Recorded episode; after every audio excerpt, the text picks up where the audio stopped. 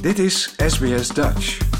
Op sbs.com.au slash Dutch staan nog meer interessante verhalen. De Reserve Bank of Australia heeft de rente opnieuw verhoogd. Huiseigenaren met een hypotheek maken zich steeds meer zorgen over de stijgende aflossingen. Door de laatste renteverhoging komt de cash rate op 3,35 procent, het hoogste niveau sinds 2012. SBS Dutch, woensdag en zaterdag om 11 uur ochtends of online op elk gewenst tijdstip.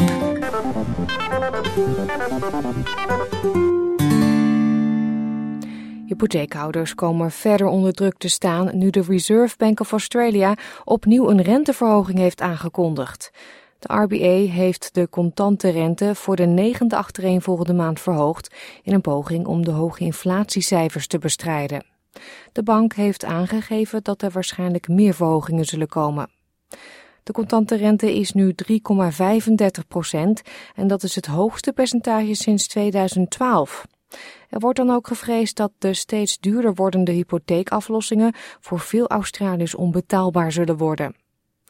Voor huiseigenaar Queenie Wong is dit al zover. Ze probeert momenteel haar woning te verkopen nadat haar lening veranderde van een vaste rente in een veel hogere variabele rente die ze niet kan betalen. It's increased from 1.9 to 4.7 roughly, so it's start from repayment 2000 roughly to 3600 so that's for me as a piano teacher uh, it's, hard to afford.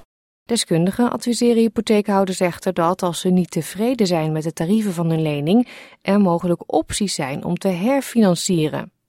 Sally Tindall, de onderzoeksdirecteur van Raid City, zegt dat het een goed idee is om rond te kijken bij andere banken die mogelijk lagere aflossingspercentages kunnen bieden voor hun leningen. Refinancing is at a near record high, which means borrowers are switching in order to get a lower rate. That is fantastic news. If you, you haven't renegotiated your home loan uh, recently or at least haggled with your bank, now is the time to refinance. De RBA hoopt dat door de renteverhogingen Australiërs minder geld zullen uitgeven. De bedoeling is dat hierdoor de postpandemische inflatie, die in andere landen, waaronder de Verenigde Staten, is waargenomen, zal afnemen. In een verklaring zei RBA-gouverneur Philip Lowe gisteren dat verdere renteverhogingen de komende maanden nodig zullen zijn om ervoor te zorgen dat de inflatie weer op het doelniveau komt. Sommige economen vrezen echter dat deze benadering de Australische economie in een recessie zou kunnen duwen.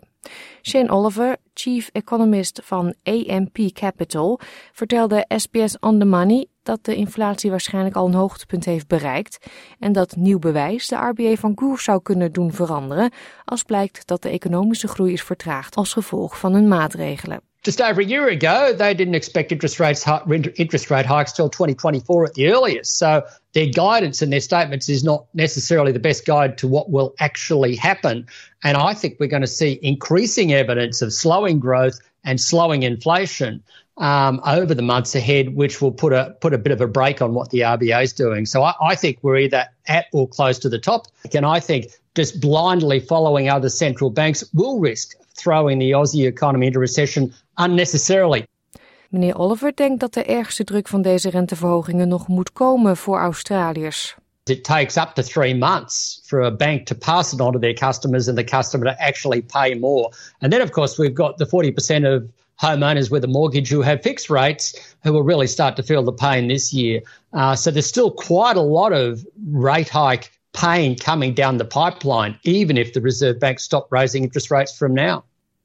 Taylor Blackburn, expert op het gebied van persoonlijke financiën bij Finder, zegt dat uit hun gegevens blijkt dat hypotheekhouders in heel Australië de druk van deze verhogingen al voelen. We've been tracking this for the last four years. Uh, this time last year, 22% of people said they were finding it difficult to make their mortgage payment. Now it's uh, 33% of mortgage holders. Volgens Blackburn dragen deze verhogingen ook bij aan een aanhoudende huurcrisis, omdat veel huiseigenaren deze kosten doorberekenen aan hun huurders. The uh, cash rate rise is particularly acute for, for homeowners, but the, the flow on effect is anybody who rents a place that has a mortgage on it, uh, that, that cost gets passed on to them eventually. So um, if you're a renter and you haven't had your rent go up, lucky you, um, but that may not be the case as, as this continues.